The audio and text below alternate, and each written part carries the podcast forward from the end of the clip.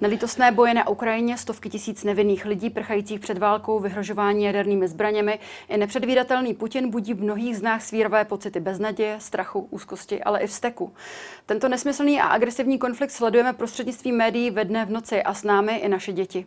O dopadech tragických zpráv z Ukrajiny na naši psychiku, o tom, jak často je zdravé konzumovat tyto informace, ale také jak o tomto konfliktu komunikovat s těmi nejmenšími, budeme hovořit v dnešním epicentru.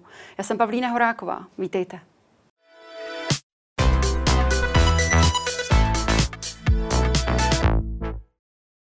Ve studiu vítám psychologa Dalibora Špoka. Dobrý den. Dobrý den.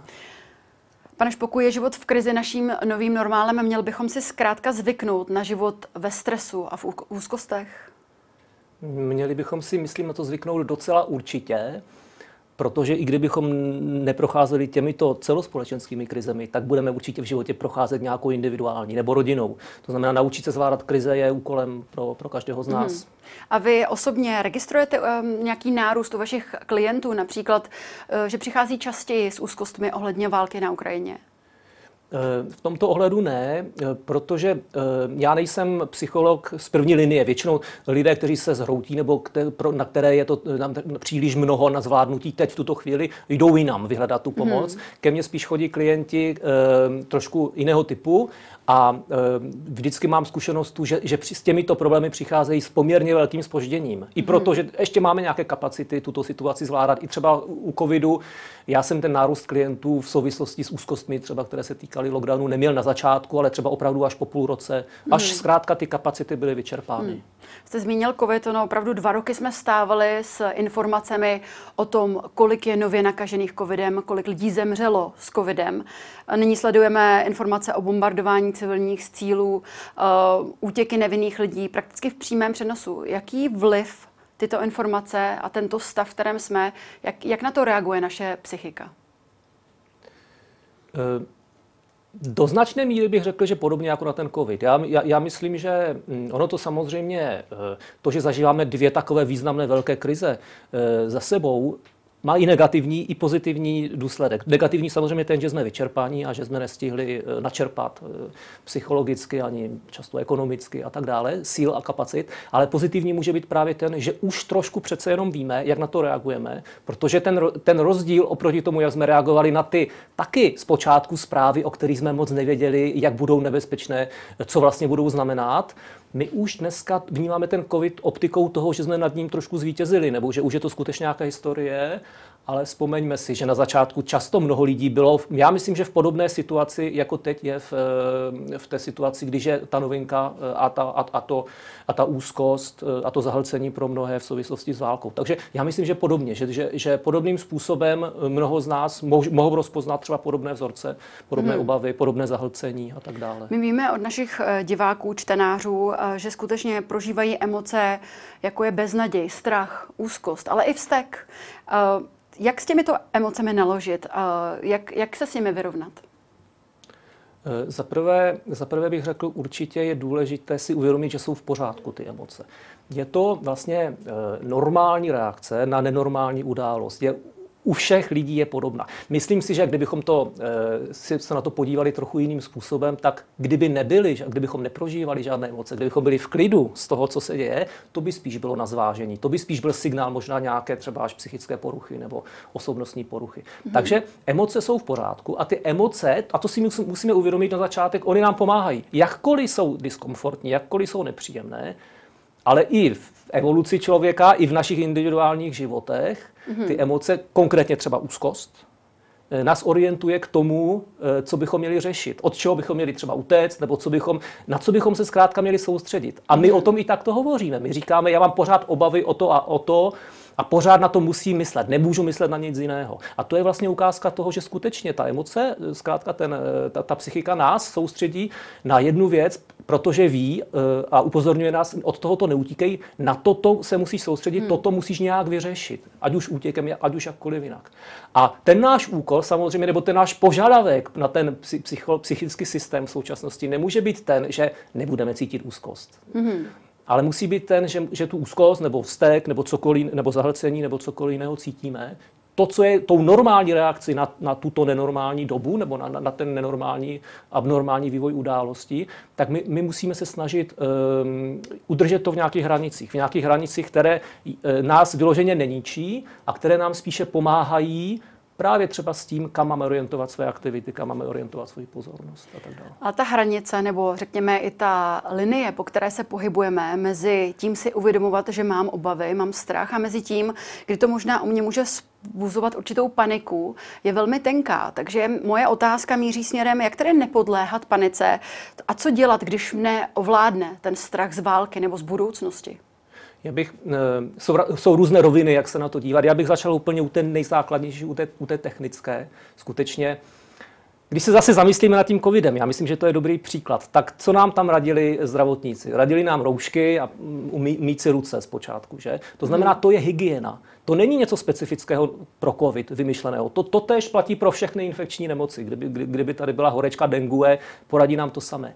A e, podobně e, pro jakoukoliv situaci, krizovou, úzkostnou, zahlcující, platí prostě pořád ty tež, podobně jako ta rouška a to mítí rukou, e, podobné základy, zásady psychohygieny, mm-hmm. které jsou stejné, jestli nás vyhodí z práce nebo jestli je válka na, na Ukrajině. Zkrátka, podobně jako to mítí rukou a ty roušky regulují ty vstupy, chrání naše vstupy, aby se tam nedostaly bakterie nebo viry a tím, mm-hmm. tím abychom se neonemocněli, tak psychohygiena je vlastně velice podobná. Ona chrání naše vstupy, aby, nás, e, aby něčeho nebylo moc, aby se něčeho tam nerozmnožilo příliš, když použijeme tu metaforu. To hmm. znamená eh, regulovat úplně na té první technické základní úrovni, a to si mnoho lidí neuvědomuje, neuvědomuje jak, je to, jak je to mocné. Eh, pouze regulovat množství a typ těch zpráv, těch, těch eh, kanálů, typů informací, jestli vizuální, jestli rozhlasový, jestli textový, jestli video, jaký typ média, protože Každé médium, každý, každý kanál eh, samozřejmě je jinak emocionalizující, jinak zahlcující, každý potřebujeme něco jiného a hlavně každý potřebuje, potřebujeme jinou míru právě tak, abychom zůstali informovaní,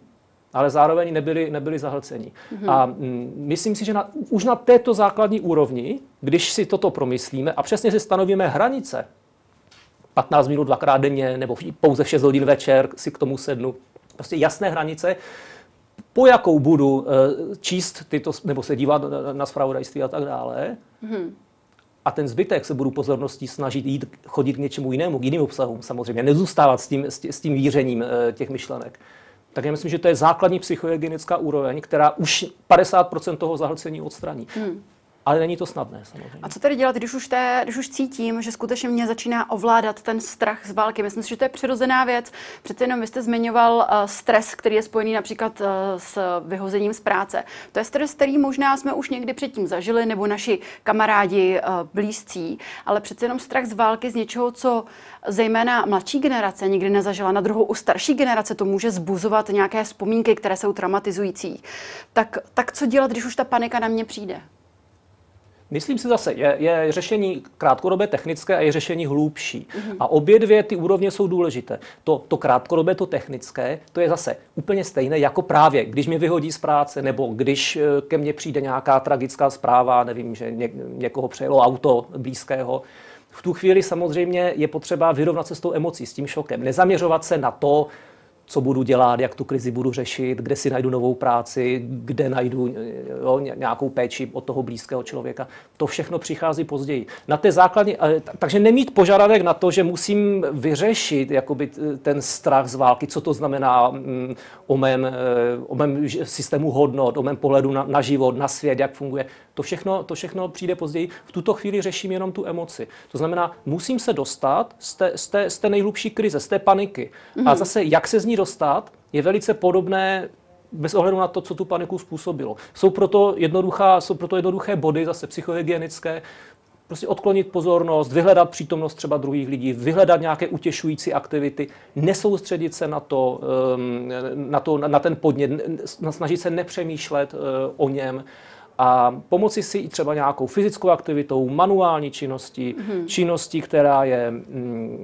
e, třeba pravidelná, rytmická, pro někoho pletení, pro někoho okupávání zahrádky, někdo si vyjede na kole a snažit se během těch činností, těchto aktivit opravdu plně soustředit mysl na vykonávání těch aktivit, na ty, na, na ty věmy, na ty, na ty smysly mm. a to nám pomůže odejít uh, od, od těch myšlenek. To je, to je ta technická rovina, kterou si myslím, že jako potřebujeme znát, protože to je nástroj, který musíme využít v každé podobné krizi, v jakékoliv jiné.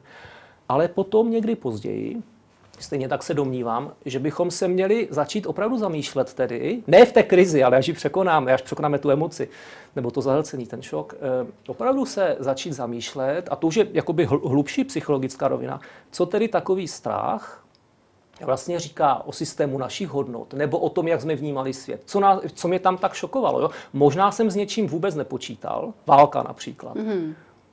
Válka přece není tak zřídkavý fenomén. Jo? Pokud jsem trošku informován o světě, tak je to něco, co se kontinuálně děje možná ve většině mm, světa.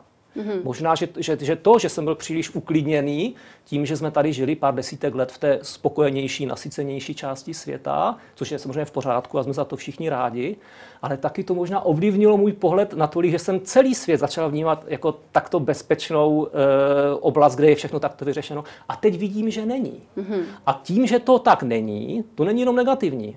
To samozřejmě má obrovský konstruktivní potenciál, si myslím, nebo může mít eh, pro budoucnost mého života, protože říká, říká mě to, ty se musíš možná jinak zamyslet a trošku jinak um, udělat nějaké jiné volby nebo rozhodnutí, ať už ohledně třeba svého směřování, své profese, jak budeš pomáhat a jak zohledníš to, že na světě je, jsou války, je utrpení, jsou chudí lidé a tak dál. To, před čím my tady přece jenom spíš máme tendenci neříkám, že všichni, ale často uh, zavírat oči. Hmm. A já neříkám, že se každý díky takové zkušenosti má stát humanitárním pracovníkem a tak dále, ale určitým způsobem, pokud toto zohledníme do svého světonázoru, do svých voleb, do svého každodenního života, do toho třeba, kam dáváme přebytky svého bohatství nebo a tak dále, tak, uh, tak to nás změní. Hmm.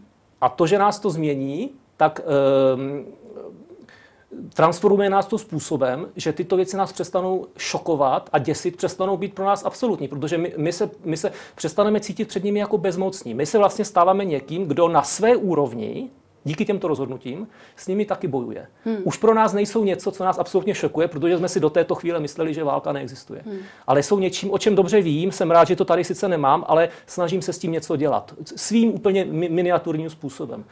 A to je velmi, velice dobrá, i na té individuální úrovni velice dobrá obrana právě před takovými to strachy nebo před takovým to zděšením. To znamená, když to řeknu ve zkratce, e, není to příjemné, ale díky těmto situacím, a je jedno zase, jestli to jsou společenské typu válek, anebo individuální nějaké negativní zážitky typu právě toho, že mě vyhodí z té práce, nebo že mi někdo zemře a podobně, tak já díky těm e, negativním zkušenostem jsem právě postaven před tu, eh, před tu chvíli, kdy musím se podívat na své hodnoty a podívat se, jestli je mám dobře poskládané. Mm-hmm. Jo, pozitivní události mě většinou před to nepostaví. Jo, to, když se mi daří, tak to mi nedonutí sednout si a podívat se na své hodnoty. To je mi prostě dobře.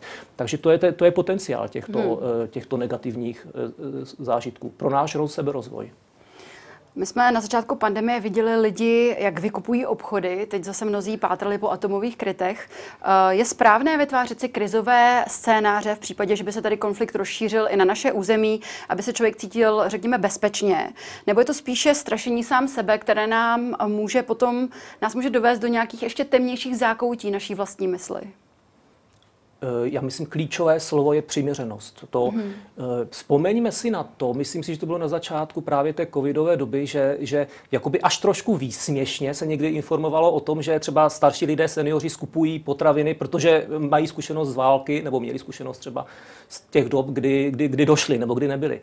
A já si vůbec nemyslím, že to bylo, že to bylo něco špatného. Dneska vidíme, že třeba eh, ne, nedaleko od nás na té Ukrajině ten, kdo ty zásoby nějaké doma má, tak eh, je připraven třeba tu situaci zvládat lépe. Takže do určité míry, já si myslím, že tyto krizové scénáře nebo nějaká opatření, právě typu, že mám doma eh, určité zásoby jídla, nebo dva typy topení, kdyby do, do, došel, došla elektřina nebo, nebo došel plyn, anebo zásoby finanční na, na, na pár měsíců života, nebo mentální plány, co bych dělal, kdyby něco, kdyby hmm. se něco zhoršilo, takovéto krizové scénáře připraveny, myslím si, že není mít nikdy e, na škodu. Protože hmm. zase, když je nemáme, co to znamená? Když je nemáme, znamená to, že žijeme zkrátka život lehkomyslně, jo, že, že, že, trošku až pyšně, že se cítíme neohroženi.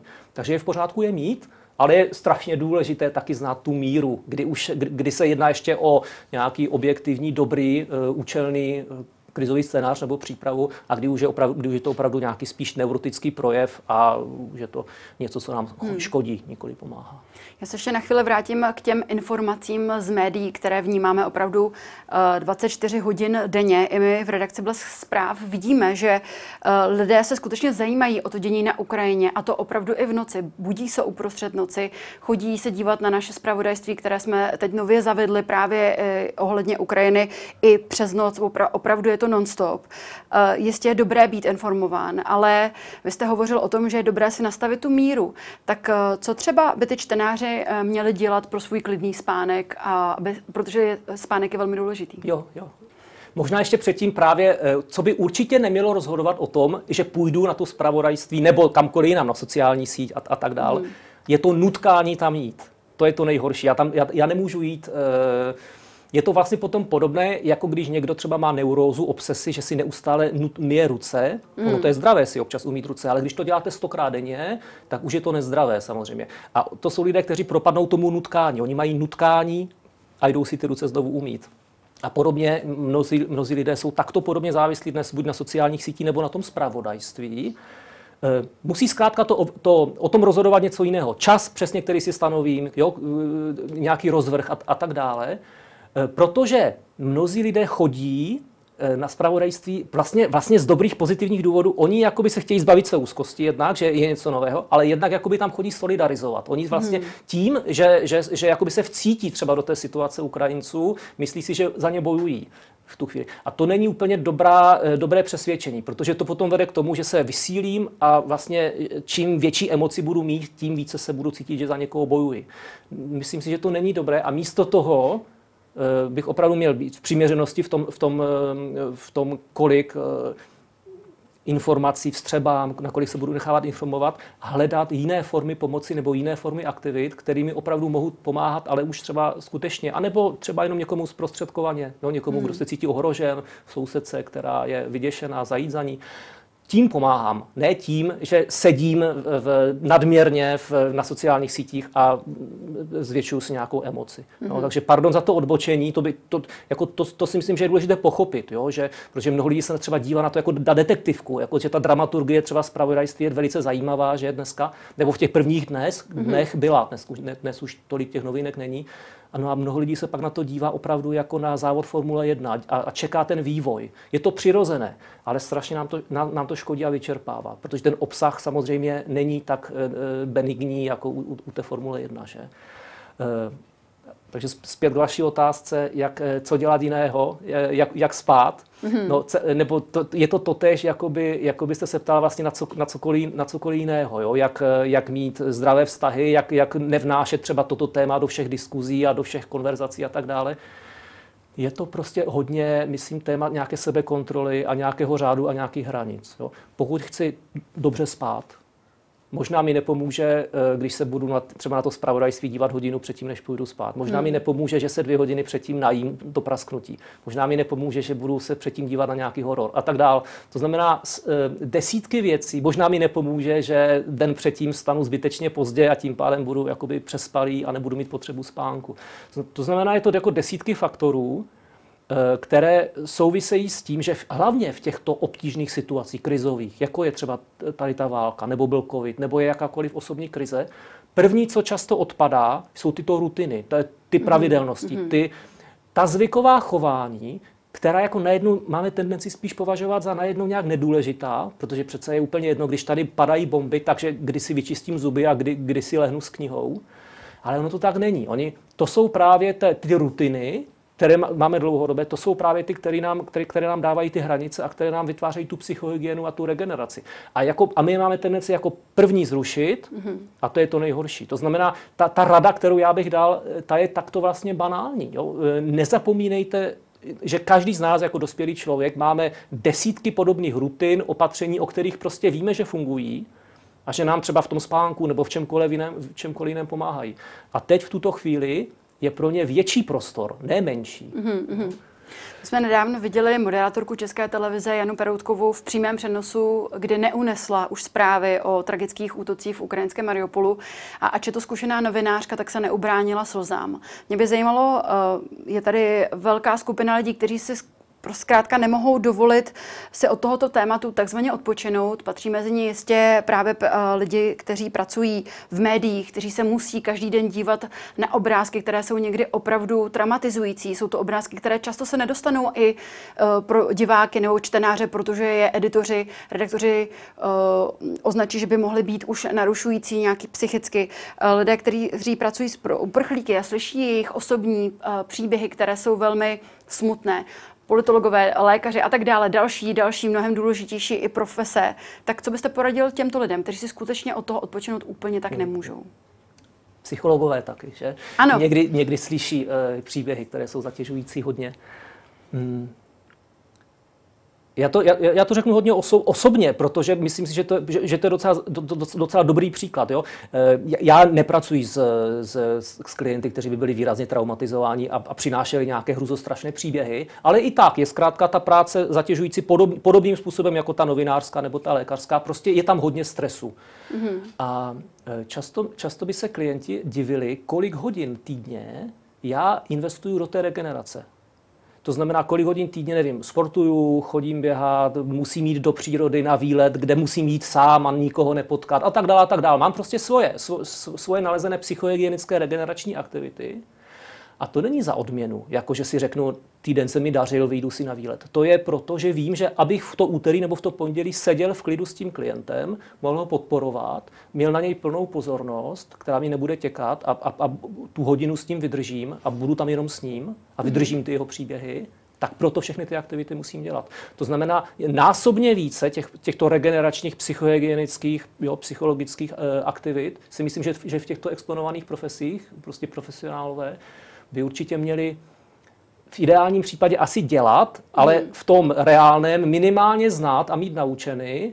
A když přicházejí do exponovanějšího období, právě třeba u novinářů toto nebo u psychologů více klientů a tak dále, tak by je měli, tak by je měli nasadit. Zase o to víc. Mm-hmm. Bohužel eh, víme, jak to je, že prostě potom jsme unavenější, máme méně času, jsme, jsme, jakoby energie je méně a první, co vynecháme, tak zase jsou to tyto aktivity, které vypadají, že jsou egoistické, banální a tak dále, mm-hmm.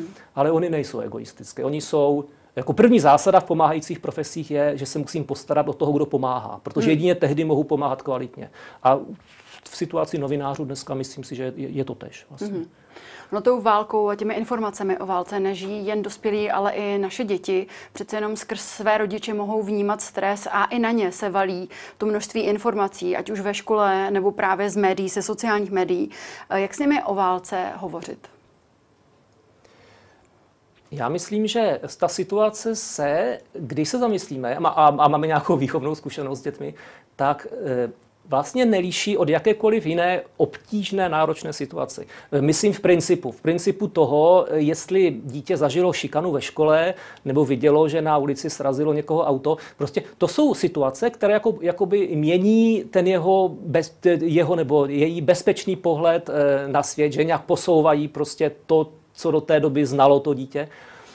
A my jsme se už museli s takovou situací jako rodiče setkat. To znamená velice podobně, velice podobně k tomu přistupovat, prostě z té naší rodičovské perspektivy, kterou už jsme použili někdy jindy.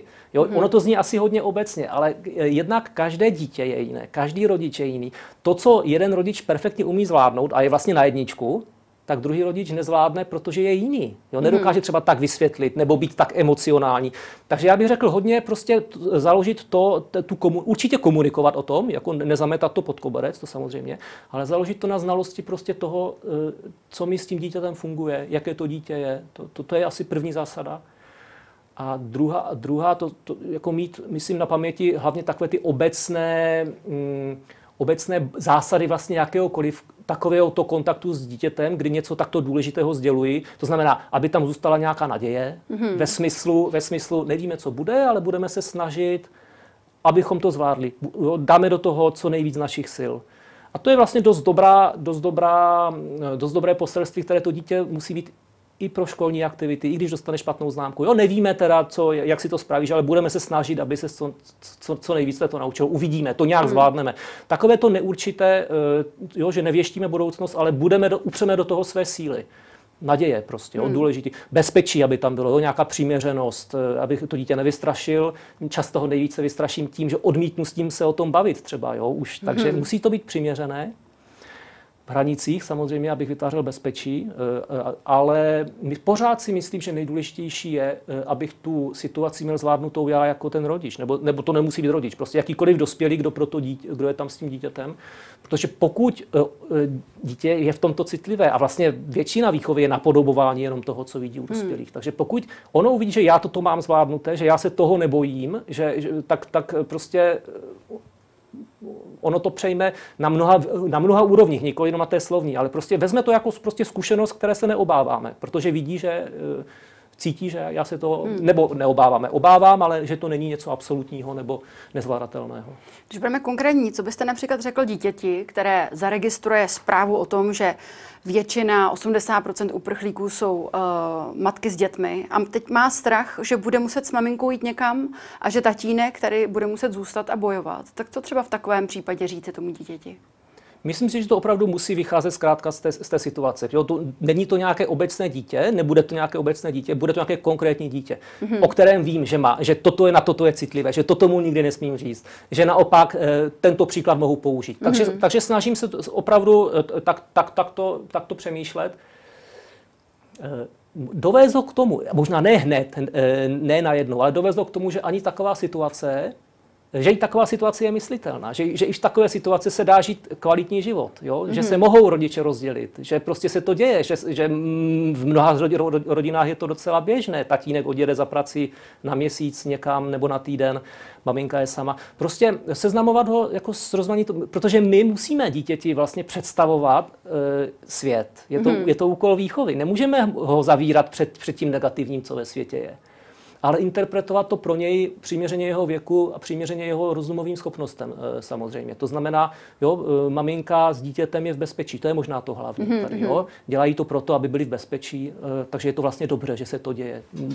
Fokusovat se více na to bezpečné, na to dobré. A když se to dítě například podívá na obyčejný globus a vidí na globu, že ta Ukrajina opravdu pro to dítě je velmi hmm. blízko České republice, což může umocnit nějaký strach, nějaké obavy.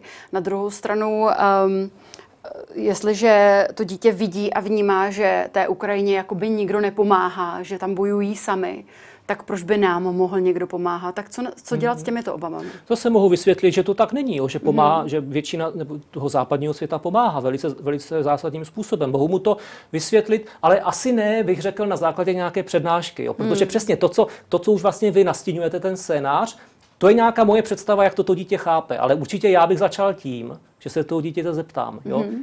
Proč se na ten eh, atlas díváš? Co si o tom myslíš? Jo, v klidu proskoumat ty jeho obavy nebo strachy nebo emoce, které mohou být úplně jiné. Prostě dítě je, to je důležité si asi uvědomit. To není nějaký poloviční dospělý s poloviční inteligencí a polovičním vzděláním. Jo?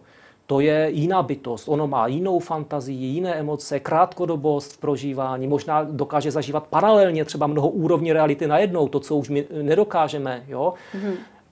A tomu taky pomáhá. Protože, eh, takhle, já nejsem dětský psycholog, nechci jít hluboko do těchto témat, ale eh, to není první zkušenost dítěte s, eh, s, s nezvladatelnou, šílenou realitou, která je mimo jeho kompetence, mimo jeho zvládání. Mm. Jo? 95% mhm. zkušeností se světem de facto pro dítě, pro malé dítě, bezmocné dítě, dítě, které nemá moc sil, nemá moc kompetencí, je podobná. Mm. Jo? Mhm podle některých psychologů celé to potýkání dítěte se světem je, je, je takto až vlastně hrůzné s obrovským světem, vůči kterému to dítě se cítí jako malé. To znamená, jenom nedopustíme se toho extrému, že bychom se domnívali, že to je první situace, kdy se dítě setkává s bezmocí, se strachem, s tím, že prostě vnímá, že svět je ohrožující. Mm-hmm. Ne, ne, dítě to možná vnímá každý den. Mm. Jo? Takže buďme, mě, mějme trošku naději a důvěru v to, že ta dětská psychika tím, jak je uspůsobená, mu toto pomáhá zvládat. Mm-hmm.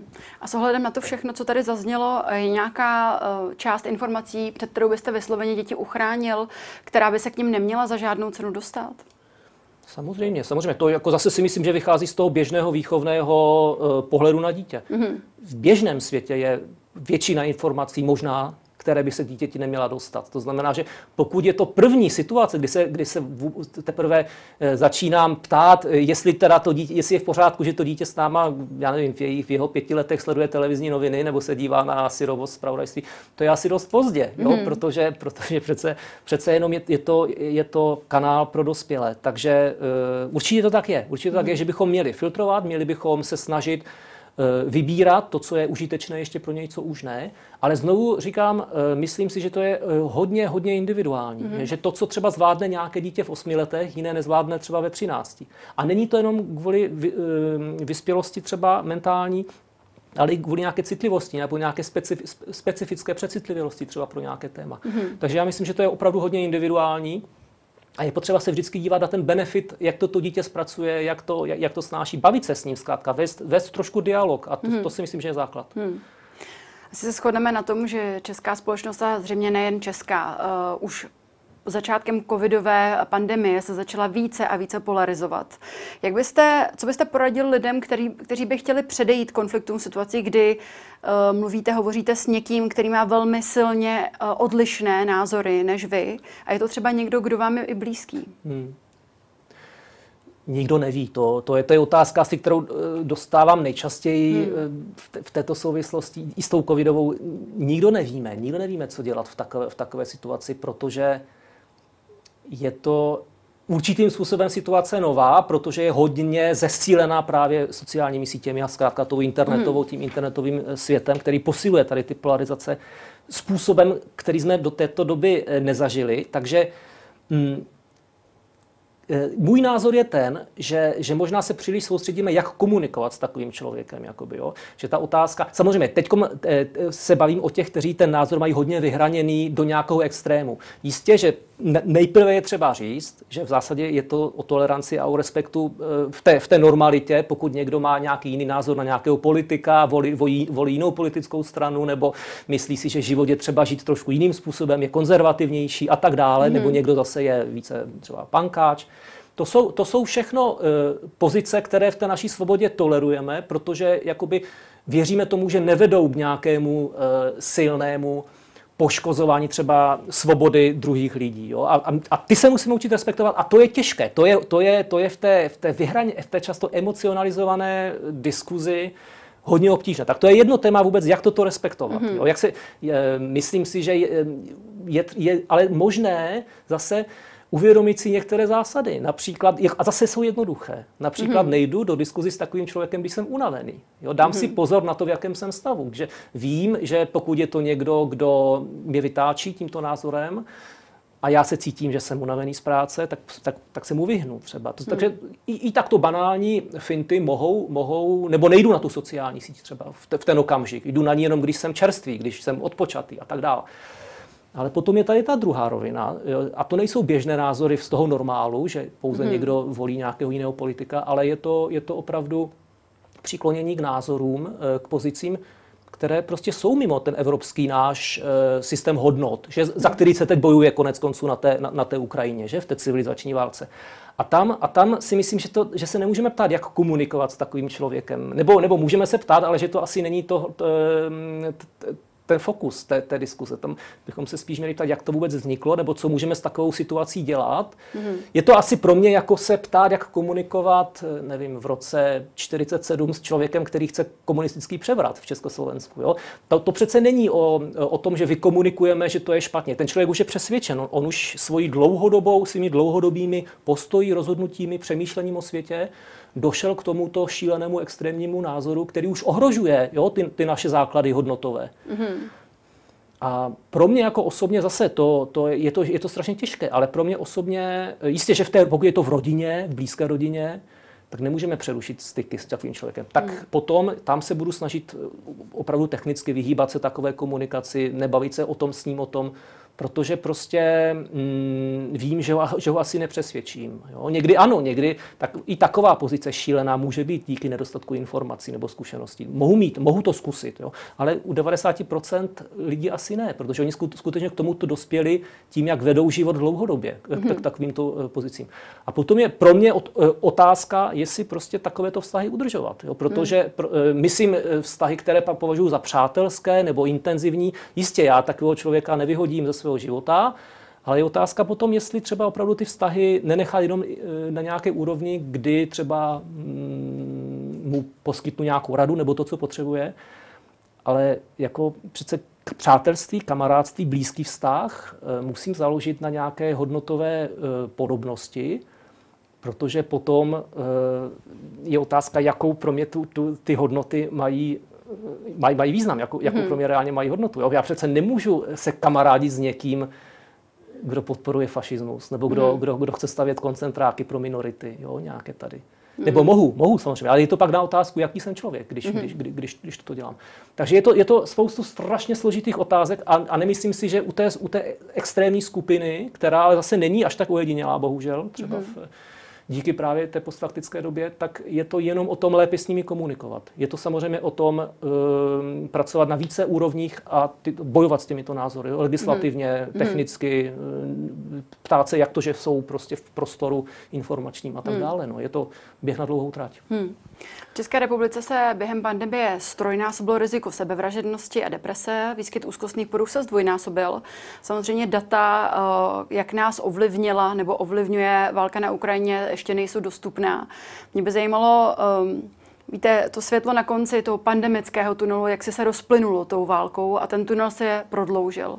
Jaké dlouhodobé dopady očekáváte, že to může mít na, tu, na nás a vůbec i třeba na generaci právě mladých lidí, kteří zažili nejdelší zavření škol v historii a teď přímo z toho odešli rovnou zase do uh, informací o válce každodenních a tak mhm, dále. Tak jaké mhm. dopad, jaký dopad to může být na naši společnost? Jo.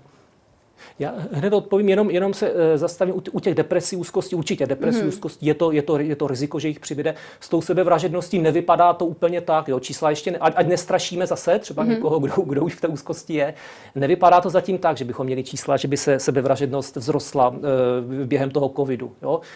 Uh, uvidíme, ještě ta nejčerstvější čísla nemáme, ale tam opravdu hodně pomáhají právě ta nová antidepresiva, zkrátka ta lékařská péče. Uh, Ona se tam zvýšila to riziko té sebevražednosti, mm, ne ty jo, dokončené aha, aha, ne ty tak. dokončené sebevraždy, ty se rozhodně nezvýšily, ale jenom to riziko, které pravděpodobně jo. souvisí i s výskytem depresí Přesně, a tak dále. Mm-hmm. A tak, a tak. No. Já jsem docela, vracím se k vaší otázce, já jsem, já jsem v tom docela optimista, jo, mm-hmm. v, mhm. te, v, to, v těch dlouhodobých důsledcích. Mm.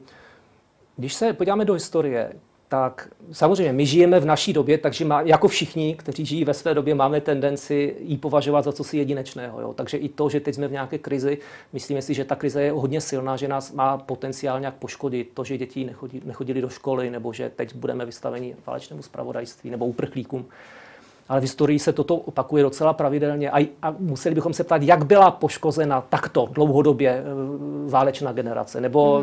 E, generace z první světové války, nebo z rakousko-pruské války. Od tady co 20 let prošla přece nějaká válka.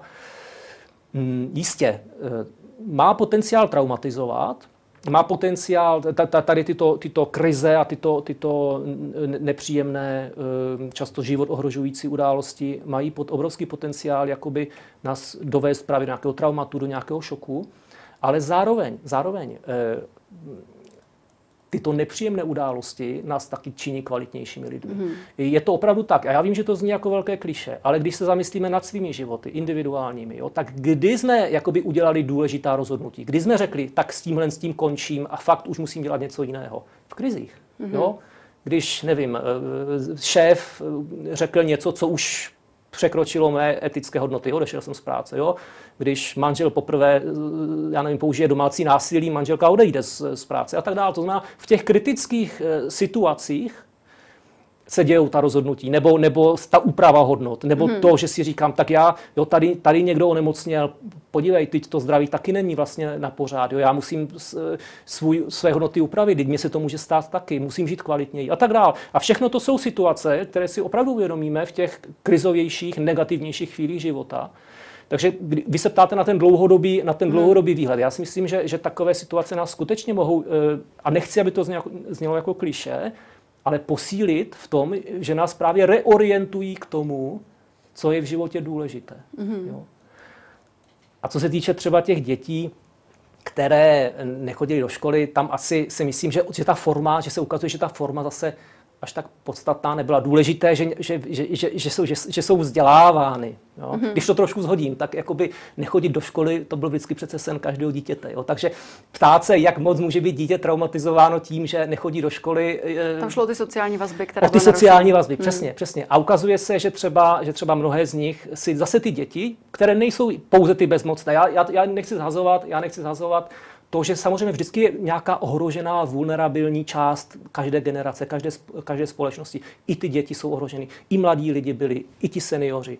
Ale nemyslím si, že děti jako specifická jedna demografická, demografická skupina byla psychologicky ohrožena více třeba během toho covidu, než ty jiné, než třeba ti hmm. mladí lidé, kteří si myslím taky pro ně to bylo těžké, nebo ty seniori. Prostě byli tam vulnerabilní jedinci, ale zase mám zprávu a, a tak, jak to sleduju, e, prostě životy různých e, rodin, různých dětí, ty děti si zase našli ten způsob toho sociálního kontaktu, protože dítě je kreativní. Dítě není jenom pasivní oběť našich výchovných e, aktivit vůči němu, ale skutečně tím, že je jiné, že, že, že žije ve fantazijním světě, v kreativním světě, tak si mnohé dokáže i ze spodu od sebe najít. Takže nebyl bych takový pesimista, pesimista v tom, že, že, že prostě nás to zničí. Já si myslím, hmm. že máme, pot... ale musíme taky pro to něco dělat, každý sám za sebe, to, to, je, to je základ. A snažit se všechny tyto situace, i ty individuální, i tady tyto celospolečenské, eh, využívat k nějakému dobru jo, pro, pro sebe, pro své životy, pro svá rozhodnutí a, a pro svět. Mm-hmm. Tolik psycholog Dalibor Špok. Já vám děkuji, že jste si dnes na nás udělal čas a někdy příště na viděnou. Díky za pozvání. A to už je z dnešního epicentra vše. Já jenom připomenu, že záznam tohoto dílu společně s těmi ostatními naleznete jako vždy na blesk.cz. Já se s vámi pro dnešek loučím a těšíme se opět zítra. Na viděnou.